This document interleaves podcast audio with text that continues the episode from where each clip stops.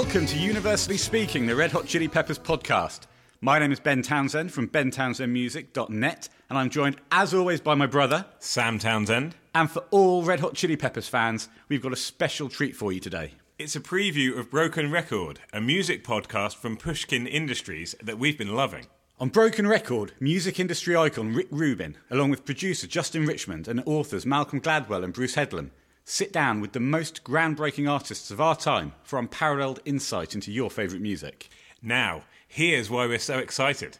For the entire month of April, in honour of the Chili Peppers' new album, Unlimited Love, Rick Rubin, who just so happened to produce the album, is sitting in conversation with all four members of the band. Yes, Anthony Kiedis, John Frusciante, Chad Smith, and Flea will be sharing not only the inspiration behind their new songs, but also never before heard insights about the band's decades long dynamic. In the clip that you're about to hear, Rick chats with John and Anthony about John rejoining the band after a 10 year hiatus.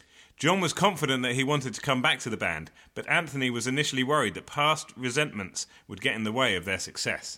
They share how they started from scratch after the reunion relearning classic rock and roll and early days Red Hot Chili Pepper songs, and how they all agreed playing together again felt so right and natural. We'll be listening to Broken Record all month to get the inside scoop on all things Red Hot Chili Peppers. Be sure to check out the Broken Record podcast for the full conversation and more from the Red Hot Chili Peppers and other artists that you love. So now I'm going to ask John. Tell me about the process of coming back to the band this time. What? Tell me about uh, what was the first talk of it? This time? Yeah. Oh wow. Okay. Which time? Which time? um, oh, for those for those people who don't know, John left the band, rejoined the band, left the band, and has now rejoined the band. So this is the second time you've rejoined. Yeah. Second time you've rejoined. Third join, second rejoin. Yeah. Yes. Yeah. Didn't really talk about it until Flea and I were were standing in my kitchen and. uh Chad had said something to me when I saw him at Flea's wedding. Is like he misses playing with me. Me and him and Flea should jam sometime. So I mentioned it to Flea, and just because you know practicing guitar is something I'm I was always doing, even though I'm making electronic music. It seemed like it would be a nice soul cleansing thing to do, and and uh, and it was within seconds after I suggested that that Flea was like, "You ever think about being in the Red Hot Chili Peppers again?" So we started hypothetically discussing the idea, but there were plenty of reservations and things like that. But but yeah, started to open up the topic then, and then he talked. He said he'd talk to Anthony about it, and then and Anthony seemed to find the idea interesting. So then the three of us got together and talked about it. Then Flea and Chad and I got together and talked about it. We about a week or two weeks where it was just sort of a possible outcome, but we weren't. Sure, I wasn't sure if I was going to do it. They they weren't sure if if they were going to do it. It was just we were just trying to talk about it from every angle. I wanted to be sure that we were communicating and and seeing it from every angle, just to make sure that none of us were going to wind up regretting it uh, later. So. Do you remember the the first time you guys jammed together? Again, you know, in this new in, incarnation. Yeah, by then I'm already in the band. That was the thing. I was talking about, well, let's play together and see if the old magic is still there or whatever, you know. But Flea went right past that. He was he was just like he he just uh, he wanted to concentrate on the topic of whether or not I was going to actually join. Wow. So yeah, we didn't play together until maybe a month later or something at rehearsal. So it's so interesting for me to hear what John just said because I was not really privileged to those conversations and and I'm not exactly sure how it lines up but I will say that John coming back to join and and play music with the band was very much in the air because Flea had not mentioned anything to me at all. Not not a not a peep, no nary a mention of John Frusciante, or that he was communicating with him, or even thinking about that as a possibility. I, I knew that Flea was in a mood, in a disposition where he wasn't feeling his his his best self in in the previous incarnation for whatever reason it just like he wasn't he wasn't on fire and i started getting a sensation that i wonder how john is. I wonder if he would ever think of participating in any way in our music again. I haven't heard i haven't spoken to him haven't you know really heard what he's up to but i just got the sensation like god it would be really nice if john would get involved and i didn't think that he was interested in joining or playing guitar but i was like i wonder if he would like write a co-write a song or produce a song or i just didn't know. I didn't know where to go with this feeling that i had. So i said to flea i was like when we're when we're done doing what we're doing right now i want to talk to you afterwards. Kind of important. And i was going to bring up this idea of john participating. And he said to me he's like no, no, no, I actually have something more important that I have to tell you. And I was like, no, no, no. Let me, uh, since I brought it up, I'll just tell you what I was thinking. He's like, well, I think you're going to want to hear what I have to say. I was like, okay, can it wait until after I tell you what I was going to say? And basically, we were both saying the exact same thing at the exact same time, which was, what do you think about John? And, and when wow. I presented my thing, he's like, well, I, I was thinking of taking a, a little further and, you know, maybe seeing if he wanted to come back to the band. And I was like, what?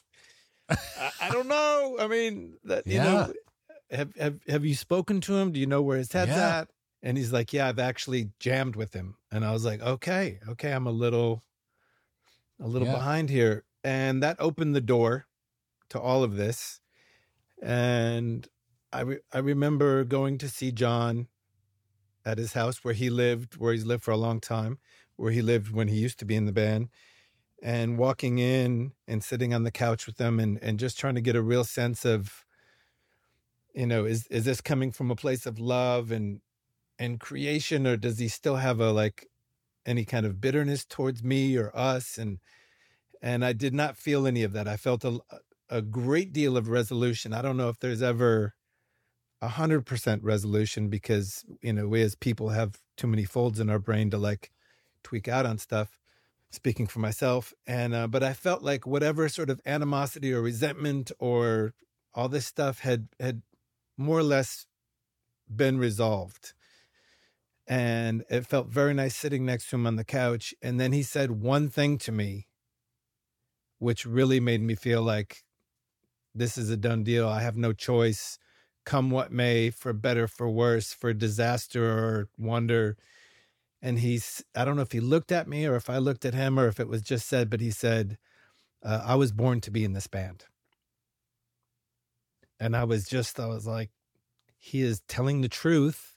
Yes. And there's no fucking way on earth that I'm going to stop that from happening or do anything other than get out of the way and just let it let it flow because if someone feels like that, then that's supposed to be. And it was, you know, was, of course, it was terribly exciting, a little bit, it was kind of a vulnerable feeling because, like John said, is the old magic still there? Or are we just going to be, you know, some weird guys in a room trying to make it happen? But I guess, you know, I, I felt more confident that I did concerned. And then when we got back together, it was so raw and basic and starting from scratch that it, it just felt right. It felt like, oh, you know, we we have a lot of work to do to like figure this out, but what a nice place to be. And, you know, John made some really wise suggestions in, in the very beginning. He was like, you know, let's learn some old blues songs and let's learn some really old Red Hot Chili Pepper songs. So instead of like, you know, trying to get back into where we had left off or anything like that, it's like, let's go all the way back and just learn, you know, how to play some really beautiful, somewhat challenging, but basic, you know, rock and roll kind of building blocks. And I thought that was so smart because I needed to do that. And then the rest, the rest of the writing and the playing together started to happen way more naturally. And yeah. I think because John hadn't written a lot of rock music songs for quite a while. He he had in him a lot a, a reservoir of ideas and chord progressions and arrangements and vocal melodies and all these things that he must have been kind of quietly keeping in his back pocket that started to flow and then uh, the the process was on it's like every time John would bring a gem into practice you know Flea would feel like okay I'll, I'll bring a gem. And then I would be like oh these guys are bringing gems. I, I better you know go for a very long drive in my Chevy and figure out a you know something to add to the stew which is you know part of our creative process. And it it felt it felt really natural. It felt really natural and like no pretense or you know expectation it's just like let's go all the way back to the beginning and just start from zero that that's what it was like from my perspective but i didn't know all these other things were going on It's interesting. That's one of the things that I found fascinating about doing this podcast is that even when I talk to people who I know well, we know each other for 30 years. We made our first album together 30 years ago, and we even met before that.